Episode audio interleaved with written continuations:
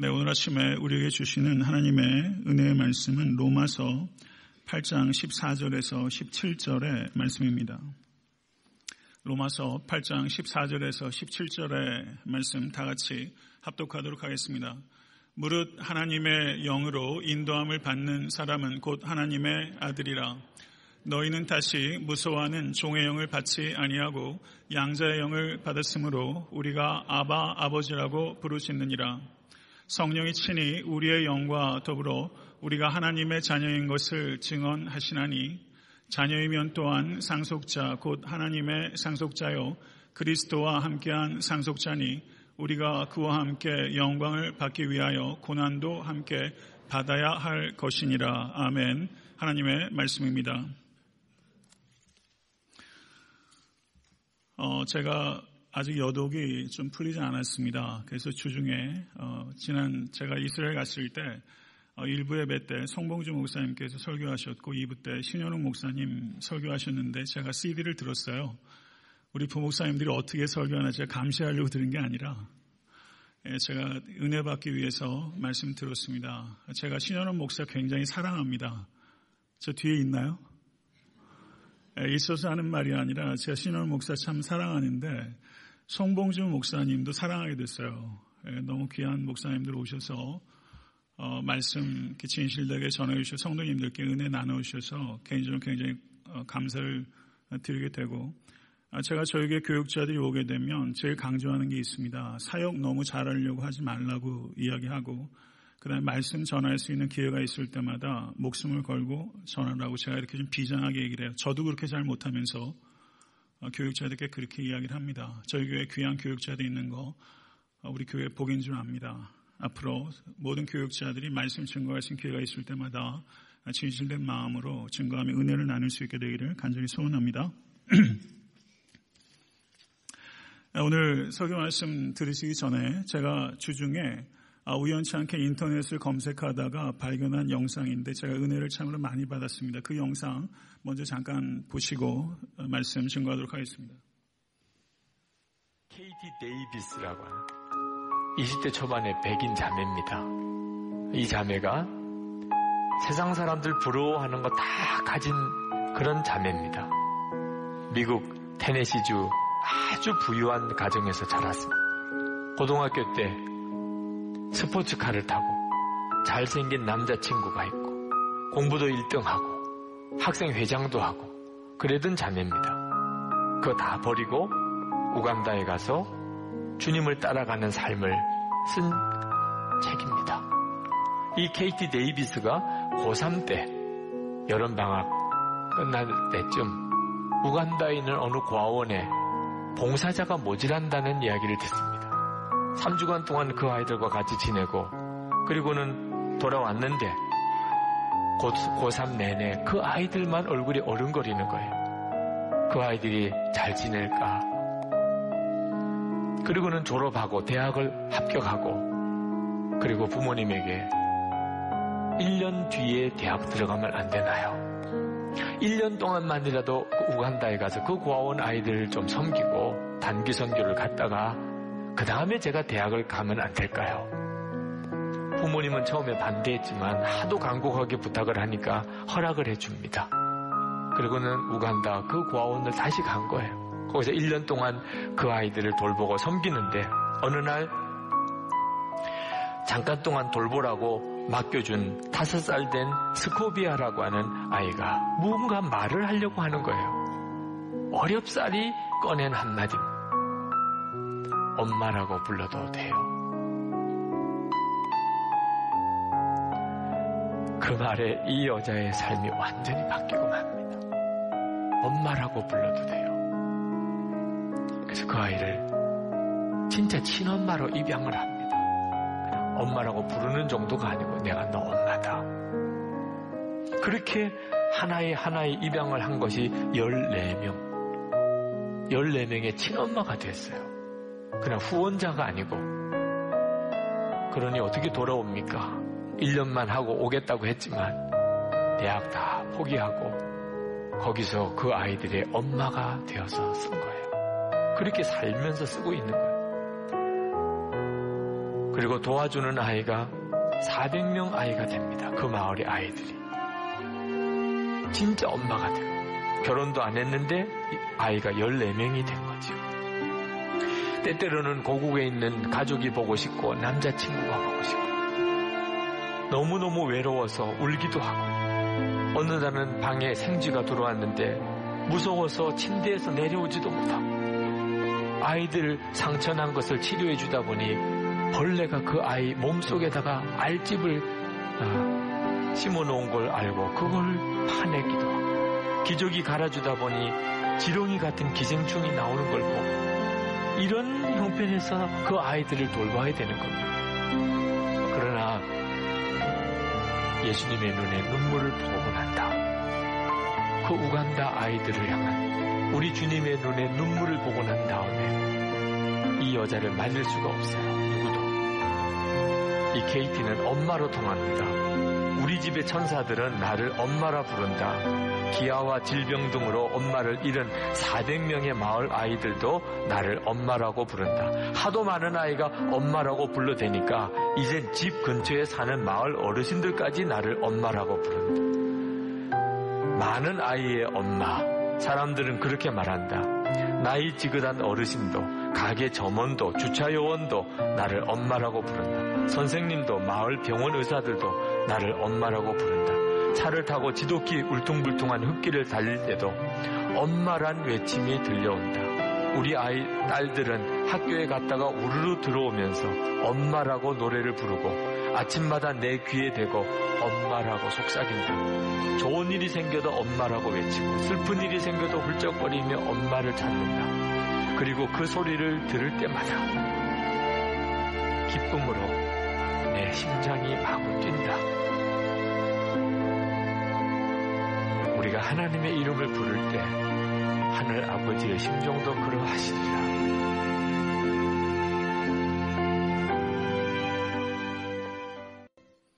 네, 우리 잠깐 기도하고 말씀 받도록 하겠습니다.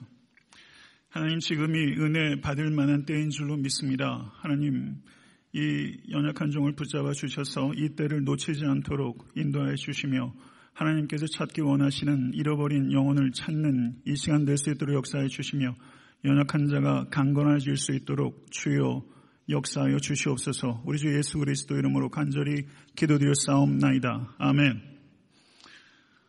아, 말씀드린 대로 우연히 케이티 데이비스라는 그 젊은 어, 청년의 그 삶의 비디오를 보고서 제가 굉장히 크게 감동을 받았습니다. 2007년도에 테네시에서 특별히 부러울 것이 없는 다복한 가정에서 자라난 18살의 어린 소녀가 우간다에 봉사로 갔다가 그곳에서 하나님의 부르심을 확인하고 결단해서 하나님의 사랑의 통로가 되기로 하고서 살아온 삶의 여정을 기록하고 있는 짧은 메시지입니다. KT가 엄마라고 불러도 돼요. 원래 책 원제는 Kisses from Kate인데 그것을 우리말로 번역할 때는 엄마라고 불러도 돼요. 훨씬 마음에 울림이 있게 그렇게 제목을 정했어요.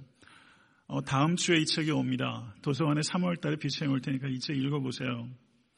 그런데 이 책에 그 서두에 뭐라고 기록되어 있냐면 예수를 사랑하면서부터 나 자신의 계획, 나를 향한 다른 사람들의 계획이 틀어지기 시작했습니다. 거대한 사랑이 내 안에서 꿈틀거렸고 그 사랑이 나를 새로운 삶으로 이끌었습니다. 이것이 케이트 데이비스의 고백입니다. 다섯 살 난 그 스코비아 아마 아까 그 크게 확대됐던 그 아이인 것 같아요. 우간다의 어린 고아 아이가 어쩌면 엄마라는 말을 한 번도 불러본 기억이 없는 그 아이가 엄마라고 불러도 돼요. 그 마음에 무너지지 않을 사람은 많지 않을 거라 생각이 돼요. 이 말 한마디가 이 케이트 데이비스의 영혼에 크게 울림을 가져다 줬고 그 이후로 케이트 데이비스의 삶은 바뀌었습니다. 그리고 하나의 하나의 이병에서 이제 23살의 이 젊은 자매가 무려 14명을 입양해서 그 봉사 요원으로서가 아니라 친엄마로서 14명을 섬기고 그리고 400여 명에 이르는 마을의 어린아이들 섬기는 그런 큰 일을 감당하고 있는 것이죠. KT의 아이들은 기쁜 일이 있어도 엄마, 그리고 슬픈 일이 있어도 엄마 라고 부르고 케이트는 그 소리를 들을 때마다 심장이 터질 것 같이 기뻤다고 그렇게 얘기하고 있어요. 성도 여러분, 심장이 터질 것 같이 기뻤던 기억이 언제세요? 무슨 일이 우리를 그렇게 심장이 터질 만큼 기쁘게 할 수 있을 것이라고 생각하십니까? 그리고 KT가 이렇게 이야기하는 거예요. 우리가 하나님을 아바 아버지라고 부를 때 하나님의 심정도 그러하리라. 아마 그 대목에서 많이 마음이 울려셨을 거예요. 그런데 제가 확신하건데 우리가 아니 내가 아바 아버지라고 부를 때 하나님의 심정은 KT 데이비스의 심정과는 비교도 안 되는 거라고 생각해요. 그것보다 훨씬 크게 하나님께서 기뻐하셨을 것을 확신합니다. 오늘 이 예배를 통해서 저는 그 여러분과 제가 하나님 아버지의 심정을 알게 되기를 간절히 소원합니다.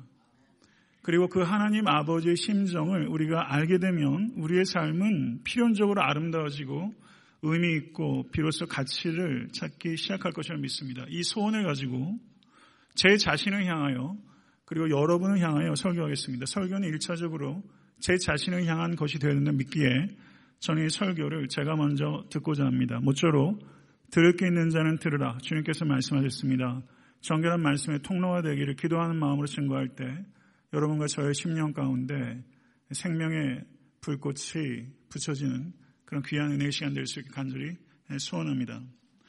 로마서 8장은 성경 전체에서 가장 빛나는 보석이다라고 말하는 사람들이 적지 않습니다. 저는 한 개의 보석이 있는 게 아니라 수많은 보석이 있다고 여겨지기 때문에 저는 성경에서 가장 빛나는 보석산이라고 말하고 싶습니다. 아, 심지어 영국의 스펄전 목사님은 성경의 다른 것을 설교하는 것이 허락되지 않고 오직 로마서 8장만을 설교해야 한다고 해도 나는 기꺼이 만족할 것입니다. 이렇게 스펄전 목사님이 말씀하셨어요. 제가 찬양하면서 제가 마음에 느꼈던 생각은 저는 이 보석을 빛을 가리게 될 것 같아요. 제가 아무리 연구를 하고 깊이 묵상해도 전 이 보석의 그 원래적인 빛을 온전히 드러낼 수 있는 소양이 있는 사람이 아닙니다. 적게 가리게 해달라는 것이 오히려 제 진솔한 기도라고 저는 생각이 되고요. 이 보석산은 어디에서부터 우리가 등산을 시작하냐면 8장 1절을 보십시오. 그러므로 이제 그리스도 예수 안에 있는 자에게는 결코 정죄함이 없나니 아멘 믿으십니까? 여기에서부터 이 보석산의 등산이 시작되는 거예요. 그리고 이 등산의 정점에 8장 38절에 39절이 있습니다. 같이 한번 읽어보시죠. 내가 확신하노니 사망이나 생명이나 천사들이나 권세자들이나 현재일이나 장래일이나 능력이나 높음이나 기품이나 다른 어떤 피조물이라도 우리를 우리 주 그리스도 예수 안에 있는 하나님의 사랑에서 끊을 수 없으리라. 성도 여러분, 산의 정상에 올라가면 모름지기 심장이 가빠져요. 고도가 높아서이기도 하고 그리고 올라가면서 심장이 가빠지죠. 8장 38절 39절에서 저는 여러분과 제가 좀 가빠졌으면 좋겠어요. 이 말씀 때문에 우리의 영혼이 좀 숨가쁨을 느끼는 것이 회복되어야 될줄 믿습니다. 8장 1절에서는 결코 정죄함이 없다라고 말했고 8장 39절에서는 끊어짐이 없다고 말합니다. 이 두 가지가 성도가 붙잡아야 되는 기둥입니다. 그리스도 예수 안에 있으면 정죄함이 없습니다. 이것은 우리의 공로나 우리의 어떤 장점 때문이 아니라 예수 그리스도의 의로 말미암아 하나님께서 나를 죄가 없다고 무죄 판결하셨다는 것을 의미하는 것입니다. 아멘. 믿으십니까? 그것이 결코 정죄함이 없다는 뜻입니다. 그리고 끊어짐이 없다는 뜻은 이 무죄 판결이 결코 번복되지 않는다는 것입니다. 상고하게 되면 번복되는 것이 아니라 확정된다는 것을 의미하는 것이 끊어짐이 없다고 말하는 것입니다. 할렐루야. 여기에서 우리가 진실로 할렐루야 해야 되는 것입니다. 정죄함이 없고 끊어짐이 없습니다. 이 두 가지를 붙잡고 사는 사람은 성도라고 하며 이 두 가지를 믿는 사람은 죄된 삶이 아니라 거룩한 삶을 살아가게 되고 고난 중에서도 넉넉히 이깁니다. 오늘 본문 말씀은 우리가 어떻게 거룩하신 하나님을 아바 아버지라고 부를 수 있게 되었는지 그리고 그것이 우리의 삶에 어떠한 변화를 가져올 수밖에 없는지에 대해서 말씀하고 있는 본문입니다. 우리에게는 신분의 변화가 먼저 있었고 삶의 변화가 따라오는 것입니다. 성도는 삶이 변화돼서 신분의 변화가 온 것이 아니라 신분의 변화가 은혜로 먼저 있었고 그 다음에 그것을 감사하여 삶의 변화가 나타나는 것이 성도의 여정입니다.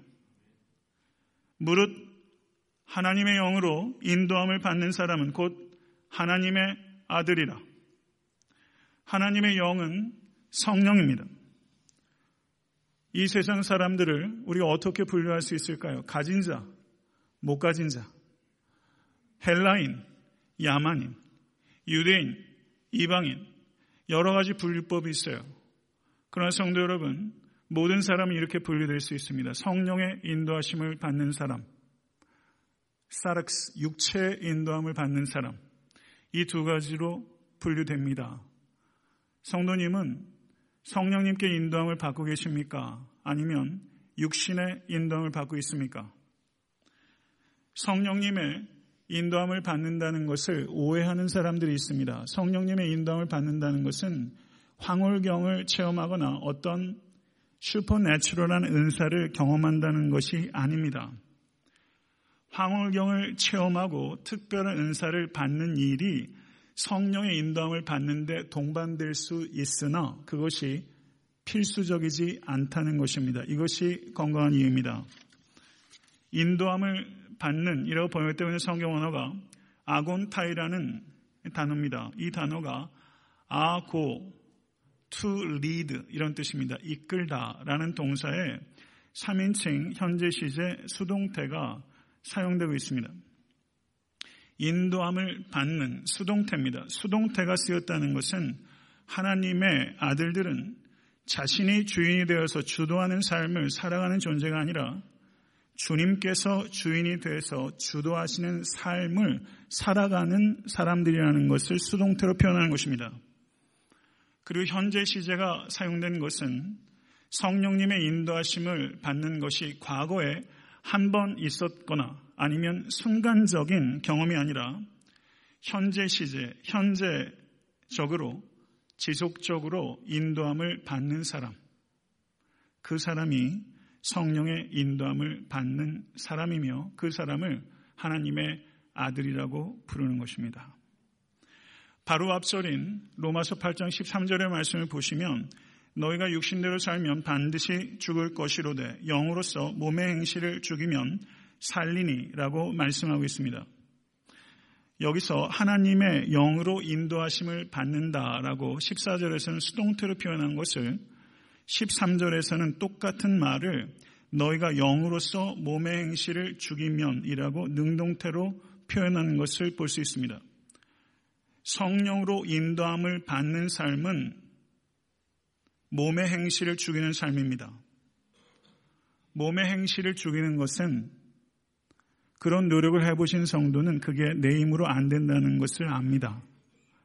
성령께서 도와주셔야 기도해야 몸의 행실을 죽일 수 있어요. 의지 가지고 안 되는 거예요. 성령께서 주도적으로 나를 거룩하게 하시는 것입니다. 그렇기 때문에 성화는 기도해야 되는 것입니다. 그렇지만 칭의는 하나님께서 전적으로 나를 위해서 하나님께서 다 하신 것이지만 성화는 하나님께서 주도적으로 하시되 나의 참여가 필수적으로 요청되는 것입니다. 그렇기 때문에 몸의 행실을 죽이라고 우리에게 명령하고 있는 것입니다. 그렇다면 결론적으로 성령님의 인도하심을 받는다는 것은 어떤 의미인가? 그것은 성도와 성령님이 동행함으로 인해서 인격적인 변화와 윤리적인 삶의 열매가 필수적으로 나타나는 것입니다. 믿으시면 아멘 하세요. 그게 성령으로 인도함을 받는다는 뚜렷한 증거입니다. 인격의 변화와 윤리적인 삶의 열매입니다. 그것이 성령으로 인도함을 받는 성도의 명백한 증거인 것입니다. 이것이 하나님의 말씀입니다. 15절의 말씀을 보시면 너희가 다시 무서워하는 종의 영을 받지 아니하고 양자의 영을 받았으므로 우리가 아빠 아버지라고 부르짖느니라 라고 말씀하고 있습니다. 여기에서 성령을 양자의 영이라고 표현을 달리하고 있습니다. 하나님의 영의 인도하심을 현재적으로 받기 위해서 성도에게는 어떤 일이 과거에 있었는가? 그것은 하나님의 영을 받은 것입니다. 하나님의 영을 받았기 때문에 하나님의 영의 인도하심을 받게 되는 것입니다. 그것이 시간적인 순서입니다. 양자라고 번역되고 있는 이 그리스어는 휘오세시아라는 단어인데 이 단어가 바울 서신 밖에서는 한 차례도 발견되지 않는 매우 독특한 바울의 용어입니다. 양자가 된다는 것이 어떤 것을 의미하는가 하는 것을 우리가 분명하게 이해하기 위해서는 바울께서 사셨던 로마 시대에 입양하는 과정이 어떠한 것인지에 대한 역사적인 이해가 반드시 필수적으로 요청되는 것입니다. 성도 여러분, 로마 시대에는 절대 부권이 있었습니다. 절대 부권. 요즘은 아빠가 집에서 요즘 아버지가 없는 시대라고 이야기를 많이 하시잖아요. 부권을 찾아보기가 참 어려워요. 그런데 로마 시대에는 절대 부권이 있었습니다. 그것이 patria potestas, 라틴어로 절대 부권이라고 합니다. 절대 부권은 뭐냐면 아버지가 자식을 죽일 수도 있고 살릴 수도 있었어요. 생사 여탈권이 있었어요. 그리고 노예로 자식을 팔아버릴 수도 있고 자식을 쇠사슬에 묶어서 일을 시킬 수도 있었습니다. 자식이 태어나서 필요 없다고 생각하거나 거추장스러우면 자식을 버릴 수도 있었습니다. 그것이 법적으로 용인이 된 것입니다. 그러면 양자를 삼는다는 것은 어떤 의미인가? 친부에게 있었던 이 patria potestas 절대 부권이 양부에게 이양되는 것을 입양한다, 양자 삼는다 그렇게 표현하는 것입니다. 입양의 절차는 두 단계로 이루어집니다. 만시파티오라는 단계가 있고 빈디카티오라는 단어가 있습니다. 두 차례에 걸쳐서 친부가 자기 자식을 팔고 되사고 팔고 되삽니다. 그리고 세 번째 팔고 되사지 않습니다. 그러면 그때 양부가 이 세 번째 친부가 팔고 되사지 않은 이 사람을 데리고 집정관에게 가서 법적으로 입양 절차가 마무리됐다는 것을 승인을 받게 되는 것입니다. 이것이 로마 법제 안에서 입양하는 과정입니다. 양자로 입양된 양자는 이전에 old family 가족 관계에서 가지고 있었던 모든 권리들을 자동적으로 상실하게 되고 새로운 양부 밑에서 갖게 된 모든 권리를 새롭게 획득하게 됩니다. 그리고 양부의 유산에 대해서 상속권을 갖게 되고 양부가 친아들이 있든 아니면 친아들을 낳게 되든 상관없이 양자의 권리는 절대 상실되지 않았습니다. 그리고 과거는 철저하게 씻겨졌습니다. 출신 성분이 노예이어도 하등의 관계가 없습니다. 그리고 이전에 많은 빚을 졌다 할지라도 양자로 입양이 되면 이전의 빚에 대해서도 깨끗하게 씻어졌던 것입니다. 이렇게 양자로 들어가게 되면 양부의 친자식과 동등한 대우와 권리를 받을 수 있었던 것이 로마 법제에서 양자됨의 법, 법률이었던 것입니다. 갈라디아서 4장 5절에서 6절을 보시면 이렇게 말씀합니다. 때가 참에 하나님이 그 아들을 보내사 여자에게서 나게 하시고 율법 아래에 나게 하신 것은 율법 아래에 있는 자들을 속량하시고 우리로 아들의 명분을 얻게 하려 하심이라. 너희가 아들이므로 하나님이 그 아들의 영을 우리 마음 가운데 보내사 아바 아버지라 부르게 하셨느니라. 아멘. 로마서의 오늘 본문의 말씀을 갈라디아서에서 조금 다르게 표현하고 있는 것입니다. 성도 여러분, 하나님께서는 우리에게 하나님의 자녀라는 지위를 주기를 원하십니다. 하나님의 자녀라는 지위를 주시기 위해서 하나님의 독생자를 우리에게 주신 것입니다. 그리고 하나님의 자녀로 살아갈 수 있도록 하기 위해서 아들의 영인 성령을 우리 마음 가운데 주신 것입니다. 이것을 갈라디아서는 우리에게 말씀하고 있는 것입니다. 하나님의 자녀라는 지위를 주시기 위해서 아들이신 그리스도를 주셨고 하나님의 자녀로 살아갈 수 있도록 하기 위해서 아들의 영이신 성령님을 우리 각자의 마음 가운데 주신 것입니다. 할렐루야. 믿으십니까? 성도 여러분, 아들다운 삶을 살아갈 수 있도록 성령께서 우리 가운데 내주하시고 그리스도를 나타내셨을 뿐만 아니라 그리스도를 닮아갈 수 있도록 우리를 이끄시는 이가 성령님이십니다. 성도 여러분, 우리는 그리스도와 그리스도의 영이신 성령님으로 말미암아 하나님과 전적으로 새로운 관계를 맺게 된 것입니다. 이것은 참으로 친밀하고 다정한 관계입니다. 이 관계 누리실 수 있게 되기를 간절히 축원합니다. 구약 성경을 아무리 뒤져봐도 구약의 아브라함도 심지어 하나님의 마음에 가장 합하였다고 이야기를 듣는 다윗도 욥도 하나님을 아바 아버지라고 부른 사람은 있어요 없어요? 없어요. 하나님을 아바 아버지라고 부르게 된 것은 구약의 기원을 둔 것이 아니라 예수 그리스도의 십자가의 기원을 둔 것입니다. 예수 그리스도를 통하여 우리는 하나님을 아바 아버지라고 부르게 된 것입니다. 아바라는 말은 아람어입니다. 예수님께서 실제 말했던 언어는 아람어입니다. 그런데 아바라는 말을 성경이 보존한 것은 이 아바라는 말 자체의 아름다움과 능력이 있기 때문입니다. 성도 여러분, 아바 라는 말이 여러분들의 영혼 가운데 울림을 갖게 될 수 있게 되기를 간절히 축원합니다. 예수님께서 겟세만의 동산에서 기도하실 때 아바 아버지요 아버지께는 모든 것이 가능하오니 이 잔을 내게서 옮기시옵소서. 그러나 나의 원대로 마옵시고 아버지의 원대로 하옵소서. 어떻게 보면 예수께서 하나님을 아바라고 부르기에 가장 어려웠을 그 시간에 예수께서 하나님을 Father가 아니라 Daddy 라고 예수께서 부르고 계신 거예요. 성도 여러분, 성도님들께서 처하고 계신 고난은 하나님께서 여러분을 사랑하지 않는 증거가 아니라 하나님께서 여러분을 사랑하신다는 증거일 수 있다는 것을 아셔야 됩니다. 그 순간에 오히려 하나님을 아바라고 부르시면 부르는 사람도 가슴이 울리고 하나님도 울리시는 거예요. 성도 여러분, 종교개혁자 마틴 루터가 갈라디아서를 주석을 쓸 때 갈라디아서를 굉장히 사랑했어요. 마틴 루터는 켈빈은 에베소서를 사랑했어요. 근데 종교개혁자 마틴 루터가 갈라디아서 주석을 쓰면서 이 아바라는 단어에 대해서 이렇게 묵상했어요. 경청하십시오. 아바. 이것은 작은 한마디에 지나지 않지만 그럼에도 불구하고 모든 것을 포함합니다. 입이 말하는 것이 아니라 가슴 속 연모의 정이 말하는 것이 바로 아바라는 말입니다.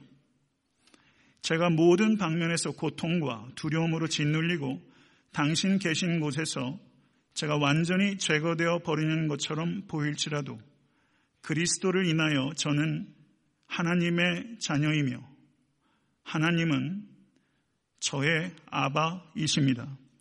소중하신 그리스도로 인하여 저는 소중한 하나님의 자녀입니다.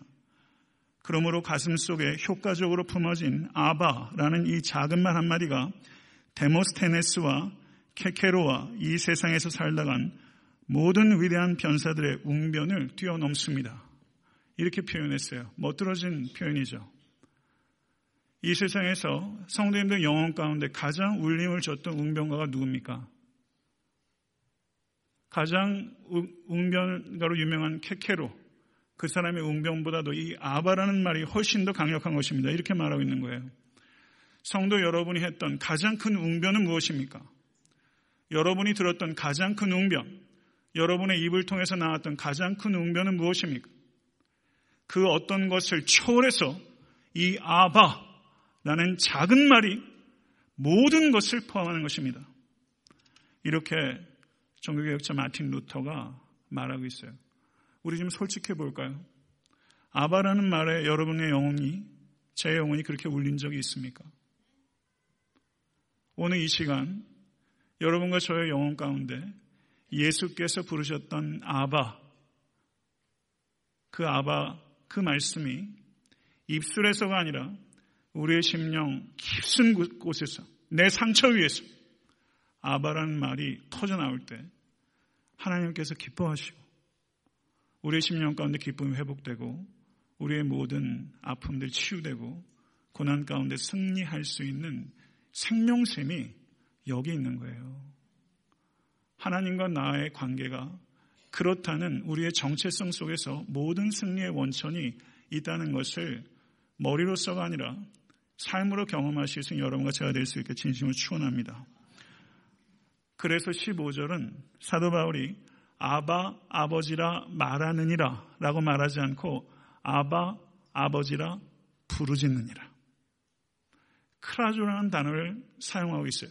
레고라는 말로 말하느니라 라고 말하지 않고 크라조, 아바 아버지라 부르짖는 것입니다. 성도 여러분, 아바 부르짖는다는 것은 무엇입니까? 거기에 우리의 온 마음이 거기 들어와 있다는 거예요. 우리는요, 아바, 하나님께서 나의 아빠가 됐다는 것에 대해서 감동을 갖고 있지 못합니다. 우린 이것을 입술로 읊조리고 있습니다. 그것에 대해서 회개하실 수 간절히 바라고 뜨겁고 기쁘게 하나님을 아바, 아바. 사실 기도가 무슨 말이 그렇게 필요해요? 아바. 하나님께서 아버지시며 나는 하나님의 자녀죠. 그러면 그 뒤에 있는 기도의 제목들은 사실은 다 사족이에요. 사실은 다 부록이에요. 여호와는 나의 목자시니. 다윗이 그렇게 고백하죠. 여호와는 나의 목자시니 나는 여호와의 양입니다. 라는 얘기죠. 그 말도 얼마나 울림이 커요. 그런데 아바에 비할 바가 아니잖아요. 아바. 하나님이 누구십니까? 성도님들께. 하나님이 여러분에게 누구신지에 따라 여러분이 누구인지가 결정되는 것입니다. 아멘. 하나님이 누구신지 아는 만큼 우리는 자유하게 될 것이고, 우리는 하나님이 누구인지 아는 만큼 우리의 심령 가운데 기쁨이 샘솟게 되는 것이고요. 하나님이 누구신지를 정말 알면요. 아바! 이걸 어떻게 나만 불러요? 이렇게 부르는 것을 모르는 사람들이 지천인데 아바 하나님께서 아바라는 것을 전하지 않고 우리 밖에 있는 양무리들에게 이 안으로 들어와서 선한 목자 되신 예수께 어떻게 이끌지 않을 수 있겠어요. 성도 여러분 16절은 성령이 친히 우리의 영과 더불어 우리가 하나님의 자녀인 것을 증언하시니라고 말씀하고 있습니다. 고대 로마 사회에서 입양이 되게 되면 증인이 일곱 명이 있었어요. 그 자리에. 참관하는 거예요. 그런데 양부가 죽게 되면은 자식 새끼들끼리 돈 가지고 싸우잖아요. 사람은 똑같아요. 그러니까 이 사람이 정말 입양이 됐다라는 것을 법적으로 증언해야 되지 않습니까? 그러면 이 재산권, 상속권이 문제가 됐을 때 입양할 때 있었던 일곱 명의 증인들이 다시 소환됩니다. 그리고 일곱 명의 증인 가운데 대표가 나와서 그때 법률적으로 적법한 절차에 따라서 입양되었다는 것을 말하면 모든 소요가 안정이 되게 되는 것이죠. 성도 여러분, 우린 예수 그리스도를 믿음으로 말미암아 값없이 중생해서 하나님의 자녀가 됐습니다. 하나님의 자녀가 된 후에 자녀다운 삶을 시작하게 된 거예요. 그런데 우리가 자녀답지 못하게 생각하고 말할 때가 얼마나 많은지 몰라요. 그때 사탄이 우리의 귀에 대고 외칩니다. 너는 하나님의 자녀가 아니야. 참소해요. 그때 사탄이 우리에게 소리 지를 때 성령께서 일곱 명의 증인 가운데 대표인 것처럼 아니야. 아니야. 너는 하나님의 자녀야. 완전하지 않지만 너는 하나님의 자녀야.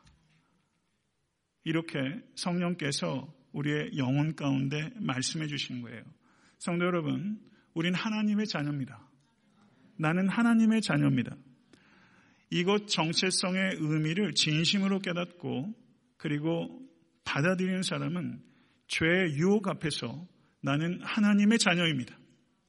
죄가 유혹할 때 성도 여러분 인간의 의지로 이길 수 있는 죄의 유혹은 굉장히 작습니다. 죄의 유혹이 클 때 나는 하나님의 자녀입니다. 삶의 고난이 너무너무 클 때 나는 하나님의 자녀입니다. 그러면 기적처럼 이길 수 있어요. 거기에 승리의 비결이 있는 거예요. 마음을 혀를 깨물고 어금니를 사려 물어서 이기는 게 아니라 내 도덕성으로 이기는 것이 아니라 나는 하나님의 자녀입니다. 사탄아, 나는 하나님의 자녀다. 선포하실 수 있는 여러분과 제가 될수 간절히 바로 그것을 누리실 수 있게 되기를 간절히 축원합니다. 성도는 모든 변화의 시작은 나는 하나님의 자녀입니다. 라는 정체성에서부터 시작되는 것을 진심으로 믿으십시오. 17절과 18절의 말씀을 보시면 자녀임은 또한 상속자, 곧 하나님의 상속자요. 그리스도와 함께한 상속자니 우리가 그와 함께 영광을 받기 위하여 고난도 함께 받아야 할 것이니라. 생각하건대 현재의 고난은 장차 우리에게 나타날 영광과 좋게 비교할 수 없도다. 이 노래해야 돼요. 울어야 되는 거예요. 이 말씀들이. 성도 여러분, 기가 막힌 말씀. 이 말씀을 보게 되면 웃게도 되고 울게도 되는 말씀이 아닌가 싶어요. 제 개인적으로는. 자녀이면 또한 상속자, 하나님의 상속자요. 할렐루야. 아멘. 믿으세요? 하나님의 자녀이면 한 사람도 예외 없이 하나님의 상속자라는 뜻입니다. 하나님의 상속자라는 신분과 권리는 그리스도와 함께한 상속자입니다. 내가 어떤 공로가 있어서 하나님의 상속자가 된 것이 아니라 예수 그리스도의 은혜로 말미암아 하나님의 상속자라는 신분과 권리가 우리에게 주어진 것을 믿으실 수 있게 간절히 축원합니다. 성도 여러분, 하나님께서는 온 천하 만물의 창조자이시며 섭리자이시며 완성자이십니다. 하나님은 알파요 오메가이십니다. 역사와 우주의 끝에 하나님께서 서 계실 것입니다. 성도 여러분, 우린 예수 그리스도를 믿음으로 말미암아 미래에 하나님께서 약속하신 모든 축복을 하나도 예외 없이 받아 누리게 될 상속자입니다. 아멘. 믿으십니까? 그것이 여러분과 저의 공통된 미래예요. 한 사람도 예외 없이 우리에게 주어진 미래입니다.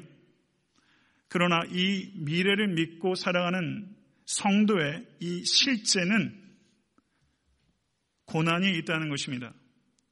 그리스도인은 누구입니까? 그리스도인은 그리스도 안에 있는 사람입니다. 그리스도 안에 있는 사람만이 그리스도인입니다. 그리스도 안에 있으면 그리스도 안에 있는 영광을 받아 누리게 될 것입니다. 그것이 우리의 상속입니다. 그러나 예수 그리스도께서 이 땅에 계실 때 그리스도께서 당하셨던 고난, 그 고난은 우리가 그리스도 안에 있음으로 말미암아 당하게 될 것이라고 주님께서 우리에게 말씀하셨어요. 세상이 너희를 미워할 것이다. 주님께서 말씀하셨고 사도들도 일관되게 그 말씀을 하셨습니다. 성도 여러분, 죄로 인하여 당하는 고난이 계시다면 회개하십시오. 애매히 당하는 고난도 있습니다. 그리스도로 인해서 당하는 고난은 사모하십시오. 만약 그리스도의 제자임을 자처하면서 이 세상에서 그리스도의 말씀대로 순종하며 살면서 고난이 전혀 없다. 이것은 불가사의한 것입니다. 주와 복음을 인하여 그리스도의 남은 고난을 채워가는 삶은 복된 삶이고 영광된 삶입니다. 거기에는 누누이 말씀드리지만 말할 수 없는 기쁨이 있습니다. 이 케이티 데이비스는 그리스도 안에 있는 고난을 채우기 위해서 이 세상에 관영한 악과 가난의 실제 저가 헌신하기 위해서 그곳에 간 거예요. 성도 여러분, 우리는 하나님의 자녀요, 하나님의 상속자입니다.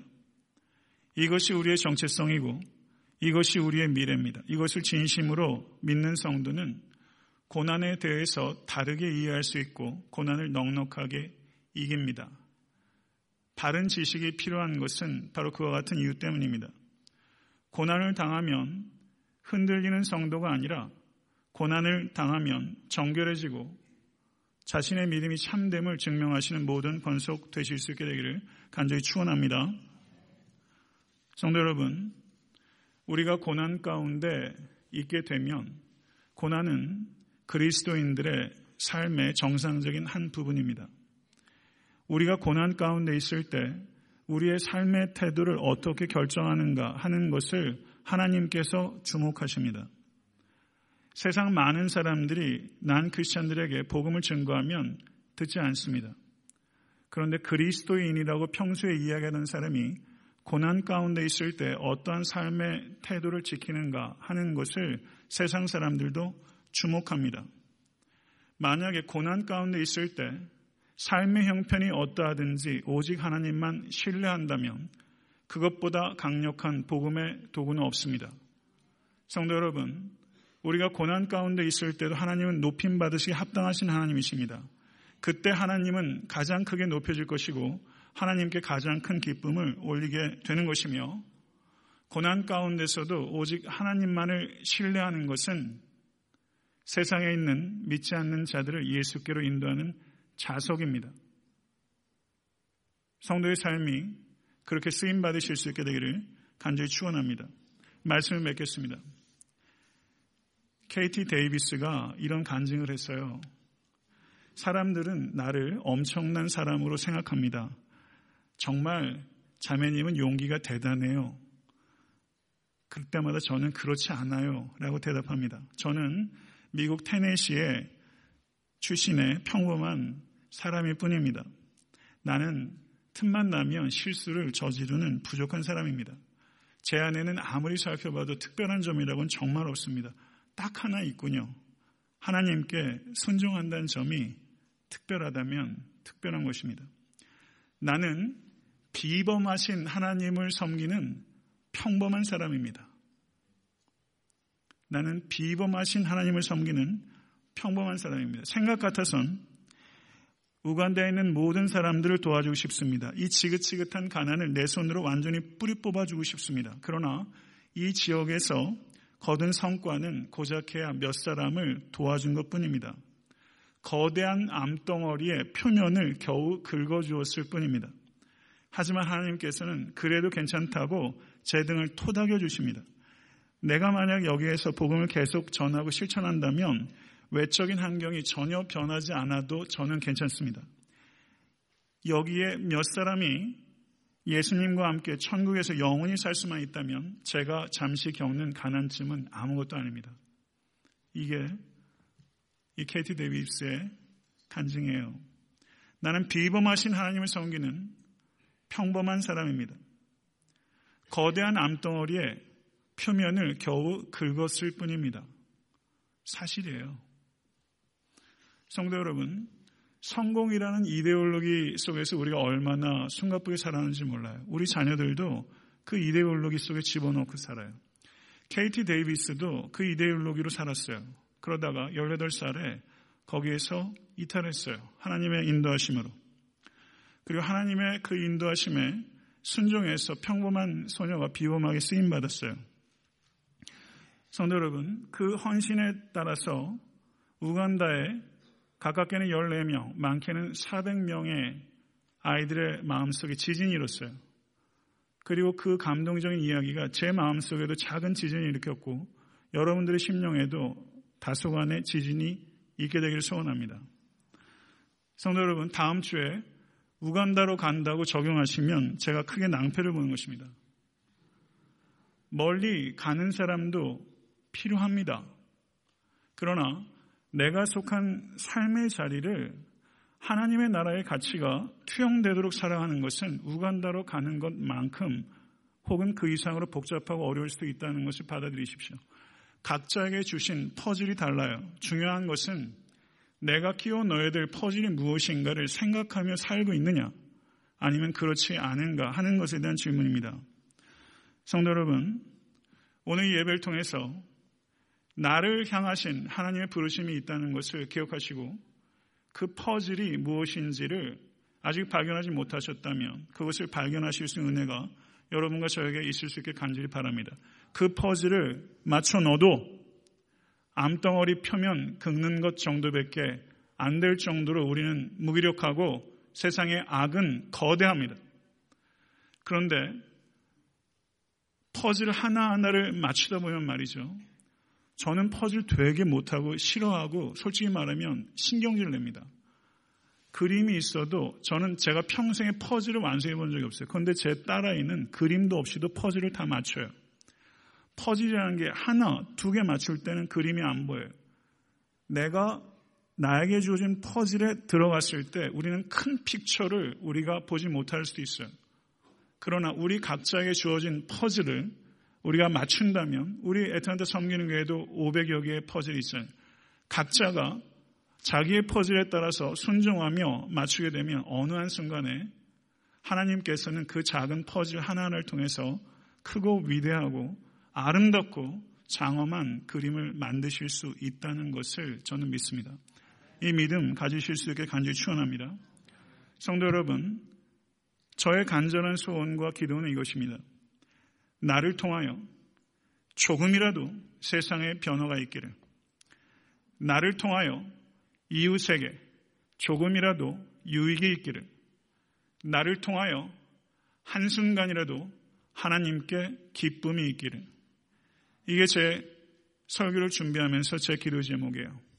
이것이 여러분과 저의 기도 제목이 될 수 있게 되기를 간절히 축원합니다.